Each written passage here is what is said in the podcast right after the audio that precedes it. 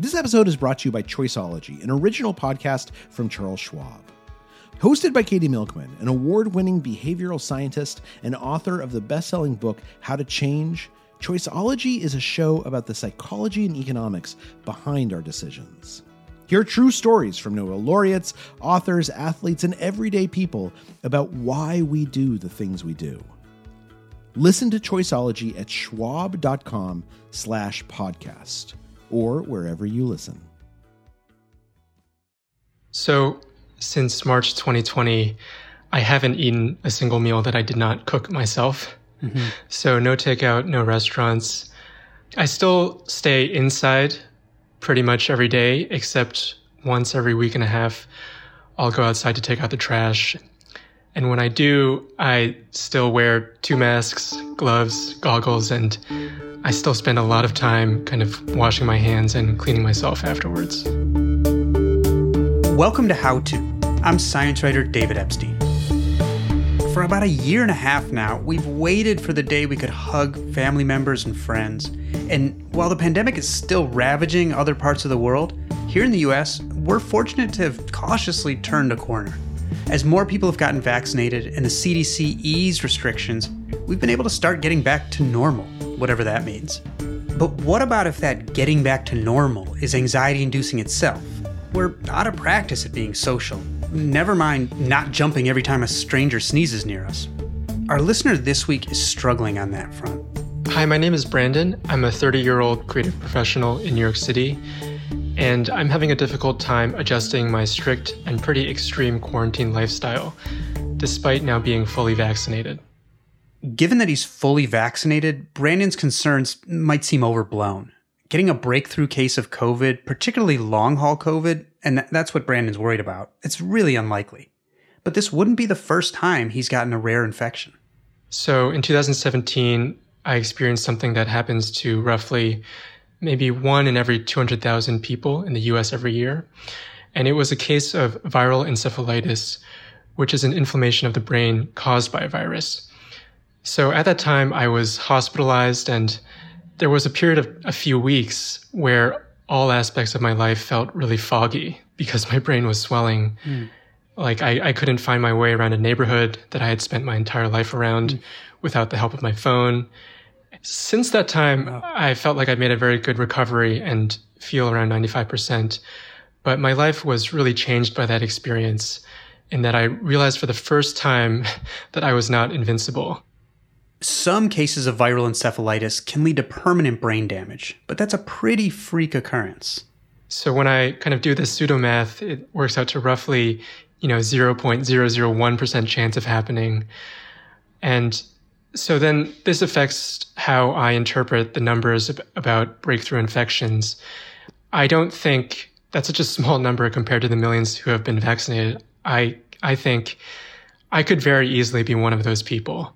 So instead of thinking along the lines of lightning doesn't strike twice, Brandon's internalized the possibility, however small, that he could get a very, very rare illness again. But the reason Brandon wrote to us in the first place is that he knows he can't keep living this way, hiding from the outside world. For many people, I think I've taken it to an extreme. I still double mask and, you know, wear these uh, workshop goggles that I have. And I, I look ridiculous when I go outside. Brandon's eager to see family and friends again. He just can't figure out how to get from point A to point B. It's a tricky problem, so we decided to call two experts this week. First, economist Tim Harford, author of The Data Detective. Well, we don't think in terms of numbers. Uh, we think in terms of stories. And I can hear Brandon looking at the numbers and he understands the numbers, but he's telling himself a story. And I'm very happy to talk through the numbers and what we know what the risks really seem to be of death, of long COVID, etc., and how they've changed over time. But of course, there's more going on here than just the numbers. Absolutely. And Tim, you would make a very good clinician, by the way. You're very kind. Thank you. You're very welcome, or, or condolences, either way. and that's psychologist and Stanford professor Deborah Kaysen. On today's episode, Tim and Deborah will help us make sense of not just the numbers, but also our emotions. Brandon's situation, it's a little unusual, but it's natural to feel a degree of anxiety after all these months of just trying to survive. Stick around to find out what all of us can do about it.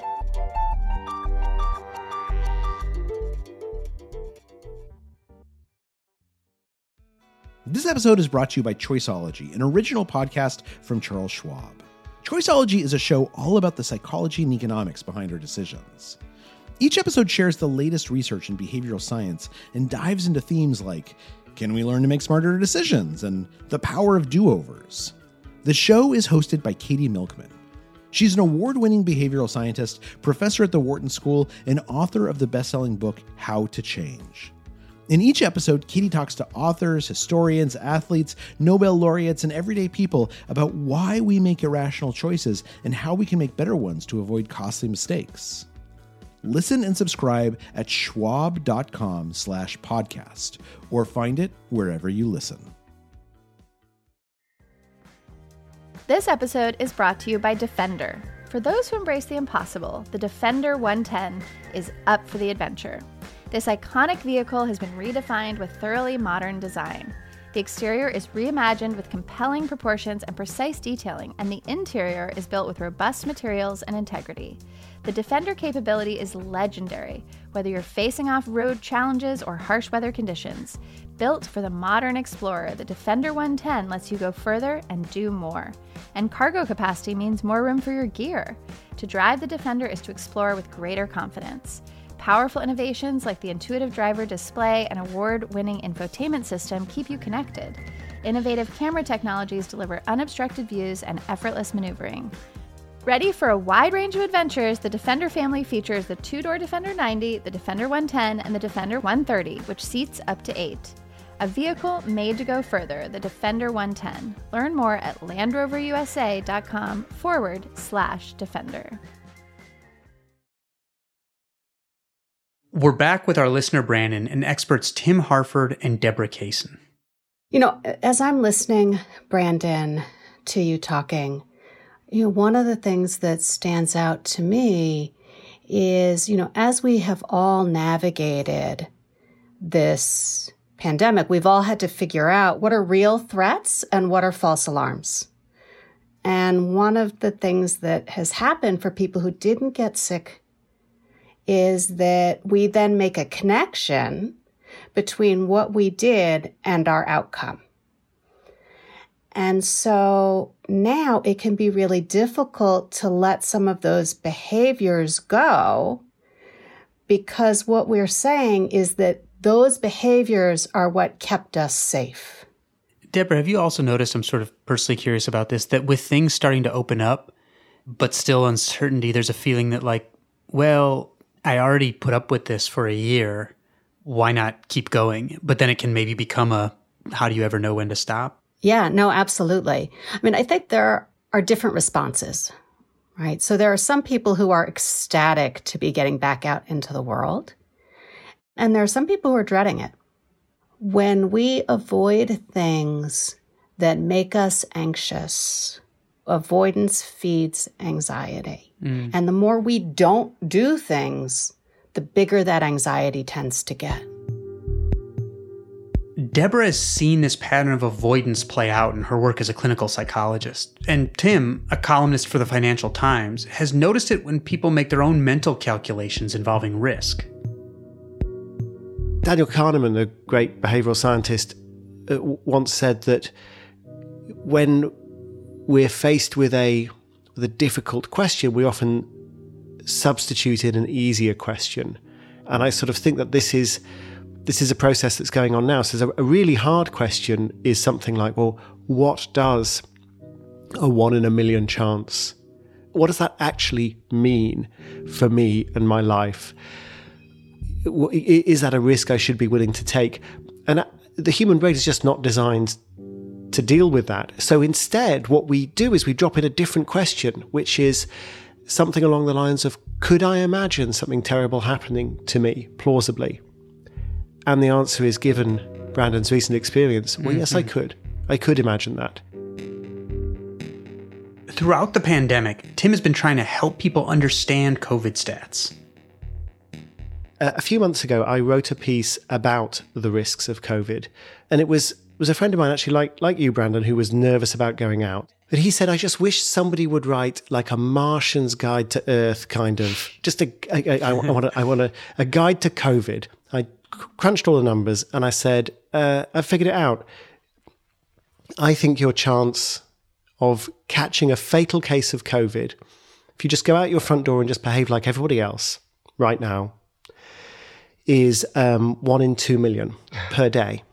So then I said, okay, well, what else is a one in a million chance? Because it doesn't really mean very much. So here's another couple of things that give you a one in a million chance of dying. So one is uh, driving about 200 miles. Another is going for a horse ride. Um, another is a short trip on a motorbike. Now, COVID has killed a lot of people and is, I think is extremely dangerous. So I certainly wouldn't want people to say, oh, you know, COVID's, COVID's nothing, COVID's a small risk. But there are circumstances in which you can say, look, actually, there aren't many cases right now. I'm double vaccinated. I'm only 30. The average age of people who've died is probably about 75 or 80. This is the sort of risk that is is comparable to things like that the bike ride, the horse ride. Here's our first tip put the numbers you're playing in your head into context. How does this risk compare to other risks you take every day? Nothing you do is completely without risk, and this practice might help you gain some useful perspective. But knowing the numbers, it's not always enough to change your behavior. I mean, I'm I have a phobia that I don't want to go into any great detail of. Um, and not only am I afraid of a particular kind of creepy crawly, um, I'm afraid of rubber models of the creepy crawly. I'm afraid of photographs of it. Now, I know that the chance that I will come to any harm as a result of a photograph of a creepy crawly is zero. I'm perfectly aware that the risk is literally zero. Um, but I'm still afraid of them. So, and I can't tell you how to feel or what to do, but I can tell you about the risks. But I could help you with your fear of the creepy crawly, Tim. I'm sure you could. Without telling you how to feel. Well, the thing about the creepy crawly is like it doesn't actually affect my life. And that's the issue. That's the issue. Is is the cost for you is low. Right? It's Right. what are you Yeah. giving up by trying to minimize risk? And is it a good trade? My guess is that you're not giving up much by avoiding the creepy crawly. But Brandon, listening to you, it sounds like you're giving up a lot in terms of social isolation and connection with people you care about.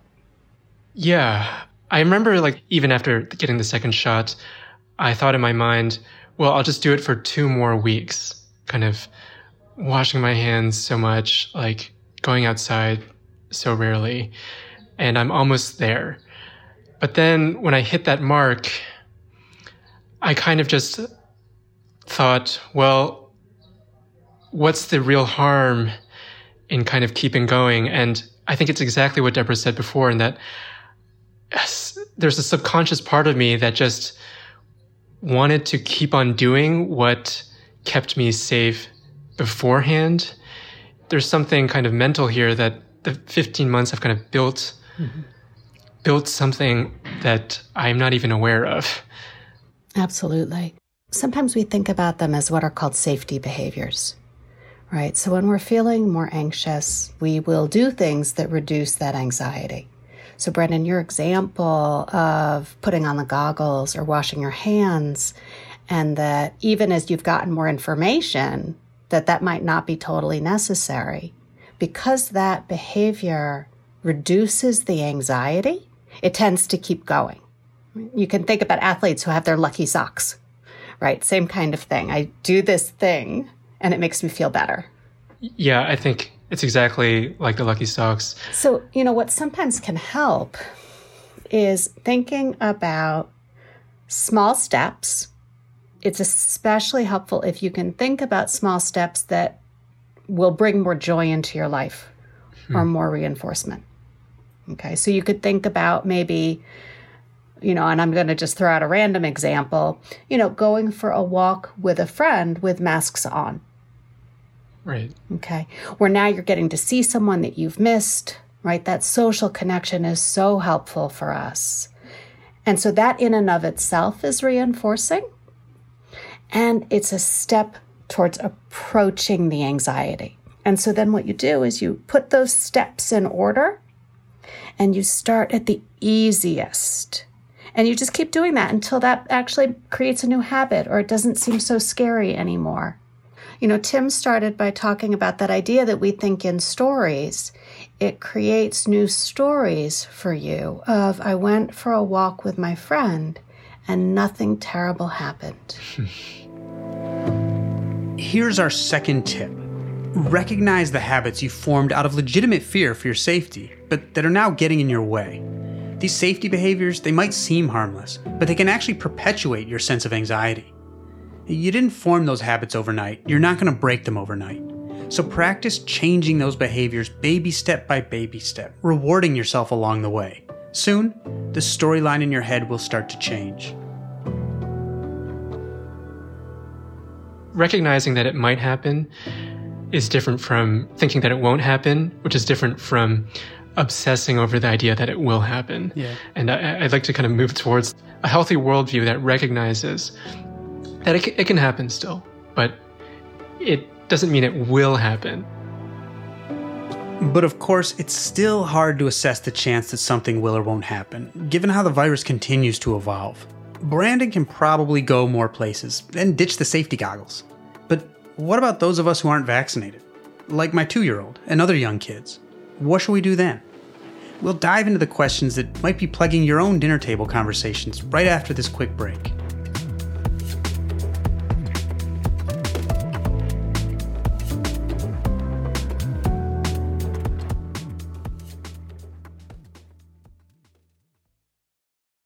Reboot your credit card with Apple Card, the only credit card designed for iPhone. It gives you up to 3% daily cash back on every purchase. Plus, Apple Card has no fees, not even hidden ones. Apply for Apple Card now in the Wallet app on iPhone. Apple Card issued by Goldman Sachs Bank USA Salt Lake City branch, subject to credit approval. Variable APRs for Apple Card range from 19.24% to 29.49% based on creditworthiness. Rates as of February 1st, 2024. Terms and more at applecard.com. We're back with Deborah Kaysen and Tim Harford, who've been helping our listener Brandon reframe the way he considers risk after he's been vaccinated. The chances of a life altering breakthrough infection are really low, but Tim says you can't completely ignore the threat. I keep thinking about Wilfred Owen. Wilfred Owen was this great war poet who died one week before the end of the First World War. And his mother got the telegram telling her that he had died as the church bells of her hometown of Shrewsbury began to ring to celebrate the armistice. I don't want to be that guy. I don't want to get it one week before this is all over. And I don't think you want to be that guy either, Brandon. And I don't think any of us want to be that guy. Um, and, you know, I encourage you to start thinking about how to how to get out there and how to begin that process of adjustment. But I also encourage you to give yourself a break because this is really new. Hmm. The idea that it actually might be safe is a very new idea and it will get safer. And it's not crazy to say, I'm going to wait. I'm going to wait. Um, I mm. absolutely agree with Tim. Like things, things are hopefully continuing to move in a safe direction for all of us. And, and all of us accept some risk in our life. And so the question is, is the amount of joy that I will get out of this activity worth the trade? And am I making a reasonable analysis of risk? I was curious to sort of talk a little more um, generally, like Tim, for example, I- am thinking of I just booked my first flights in the pandemic. And I'm like, oh gosh, I'm vaccinated. My wife is vaccinated. Our toddler is not. I don't know. Can you help me think about about taking a cross country flight with both of us vaccinated and a toddler not vaccinated? Sure. So, well, let, us deal with the, the, the toddler first. I don't know the numbers in the US, but in the UK, the last time I talked to Public Health England, I believe there were no instances of a healthy child under the age of five uh, dying of COVID. None. There were a couple of cases of children with other health conditions dying of COVID. So there's basically no chance that uh, COVID is going to cause a problem, or at least no chance relative to all of the other millions of horrible things that we parents fear happening to our children. Mm-hmm. I wouldn't worry about COVID. And including long COVID and, and whatever that Kawasaki like syndrome thing was. Yeah. I mean, these are things can always happen, right? Mm-hmm. But there's no, I don't think there's, there's no, there's no reason to privilege COVID over any of the other mm-hmm. things that can, mm-hmm. that can go wrong in life. I think Tim summarized it quite well, which is objectively, it's relatively safe, but it's not completely zero risk. And what's the trade off, right? Mm-hmm. Is it for a family vacation? Is that something that you can wait for? Is it to see a grandparent who may have a limited amount of time to see their grandchild? That might be a mm-hmm. different calculation. And so it's not something where there is a one size fits all answer. And I think that's part of what makes it so hard. Deborah, a tip that's come up in various episodes of this show that relates to different kinds of anxiety has been to um, give yourself advice as if either in the third person or as if you were giving it to a friend. Yep. D- is there anything like that that might be helpful when it comes to, again, giving yourself the advice of whether I'm going to take this trip or not? Absolutely. So when we get really stressed, um, one of the things that can happen is our thoughts can get fairly rigid, right? And that tends to increase our emotions. And there are a number of questions that we can ask ourselves that tends to help in getting those thoughts to be a little bit more flexible. I often think about this as teaching your brain mental yoga. What information do I have that this thought about the risk is true? right? Do I have any evidence that I'm not thinking about? Um, but another question that you can ask is what would you say to somebody that you love about this? What would you say to your best friend? Here's another tip do some mental yoga. Ask yourself questions about what you know and what you don't know instead of just ruminating in general uncertainty. And to get out of that what if spiral, think of how you'd coach a friend through a cost benefit analysis of the situation. Tim, you've written about insight coming from kind of combining statistical acumen with personal experience. So I was wondering if you could talk a little bit about that and how Brandon might do that. Well, absolutely. Because, you know, I can look at a graph of deaths and that will give me the overview. That will show me the shape of the risks. But it's never going to take me to the intensive care unit where that person passed away. And for that, I need to then think of my own experiences of, of loss. For me, very early on in this pandemic, um, a friend of mine died of COVID who uh, was very important to me. He was the man who convinced me to become an economist. Um, and that for me was brought it home very sharply. I think it is worth um, trying to find these, you know, a personal sense of what particular risks look like. And another one that looms large in your own mind is, of course, one in 200,000. But there are, of course, other risks that you regularly run that you have found it perfectly worthwhile to run, that your life is better because you ran the risk. And it might be worth trying to summon to mind a few of the all of the other risks that you've gotten away with yeah. taking over the 30 years and all of the risks you, are going to have to get away with mm. with taking uh, for the rest of your life until you know one day something will get you and it'll probably be uh, it'll probably be heart disease or cancer because it, it, because it usually is and and you'll probably be you know 90 years old and you'll have lived a long and rich life but something will get you in the end mm. and Brendan, what are some of those like normal risks um, you were running. I mean, I sometimes bought a hot dog from street vendors in New York, so I, I don't. Ooh, that I don't is even high wanna risk, know what David. the- yeah, I, I don't want to know.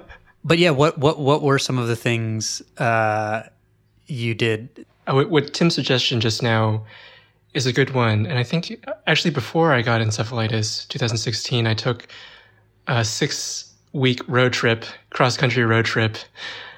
And that was, you know, an amazing trip, you know, kind of once in a lifetime type of trip. And I didn't think about the risk of driving, which has its risks attached to it, right?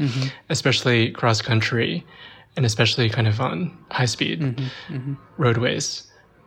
And in that case, it's very clear to me that that risk was worth it.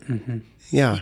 Well, the thing is that you, you uh, Amos Tversky, who is uh, another great psychologist, used to say, and he was kind of joking, but but kind of not, that the human brain thinks about risk as follows: uh, not going to happen, could happen, definitely going to happen. and um, right now, you're you're you're thinking about COVID as Yeah. it seems like it's almost in the definitely going to happen Yeah, bracket. Definitely going to happen unless I take these precautions, and you need to kind of move it down into the could happen, and then Right. I think eventually into the not going to happen. When you were driving across the country, the risk of dying in a car accident in your head was not going to happen. Right. Even though, objectively speaking, your risk of dying in a car accident on that road trip is probably higher than your risk of serious consequences from COVID right now. And also, Brandon, you said that road trip was definitely worth it. What are you most missing now uh, from your pre-COVID life? Yeah, well, I mean, my parents are, they're getting older and uh, I'd like to spend more time with them and seeing friends, of course, too. And my brother's about to have a, his first child, so kind of to be there when those things happen.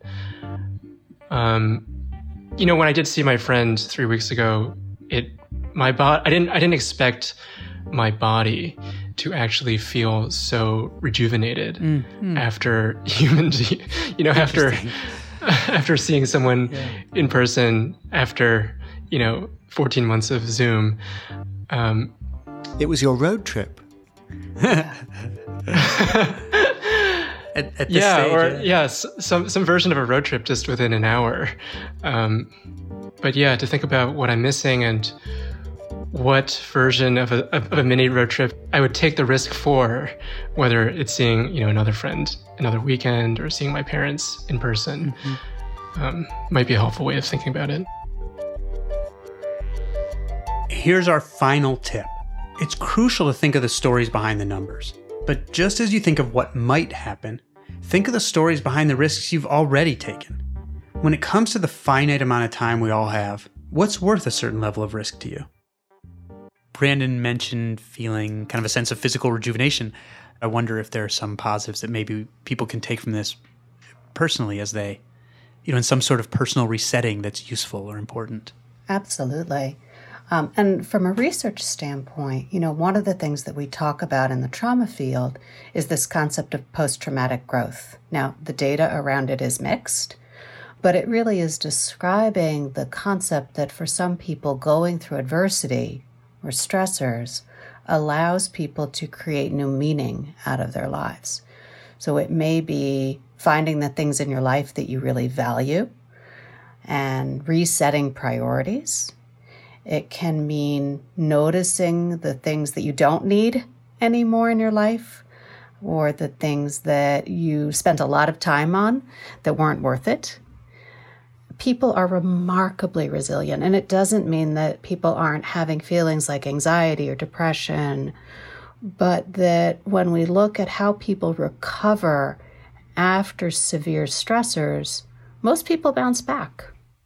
I absolutely agree. I, I'm a firm believer in the idea that setbacks and obstacles and disruptions, while they can be very real and catastrophic, also surprisingly often produce a creative problem solving response. Um, I mean, David, there's a there's an example in your book of the great jazz guitarist Django Reinhardt, who was uh, severely uh, injured in a fire and lost the use of, of some of his fingers. And yet he's one of the world's greatest ever guitarists because he learned to play the guitar in a different way. We just, we get knocked out of our old routines and then, then we get to explore new ones.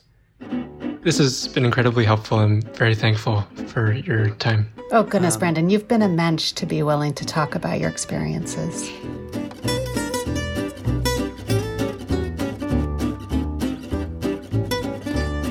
Thank you to Brandon for sharing his story with us, and to Deborah Kaysen and Tim Harford for all their great advice.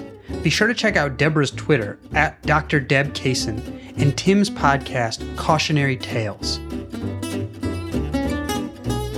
And if you want to learn more about overcoming the anxiety when a very rare tragedy does befall you, listen to our episode, How to Survive a Shark Attack.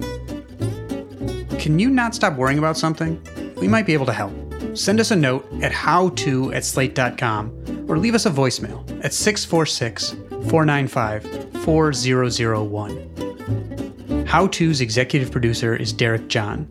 Rachel Allen and Rosemary Belson produce the show. Our theme music is by Hannis Brown, remixed by Merritt Jacob, our technical director. Charles Duhigg is host emeritus. I'm David Epstein. See you next time.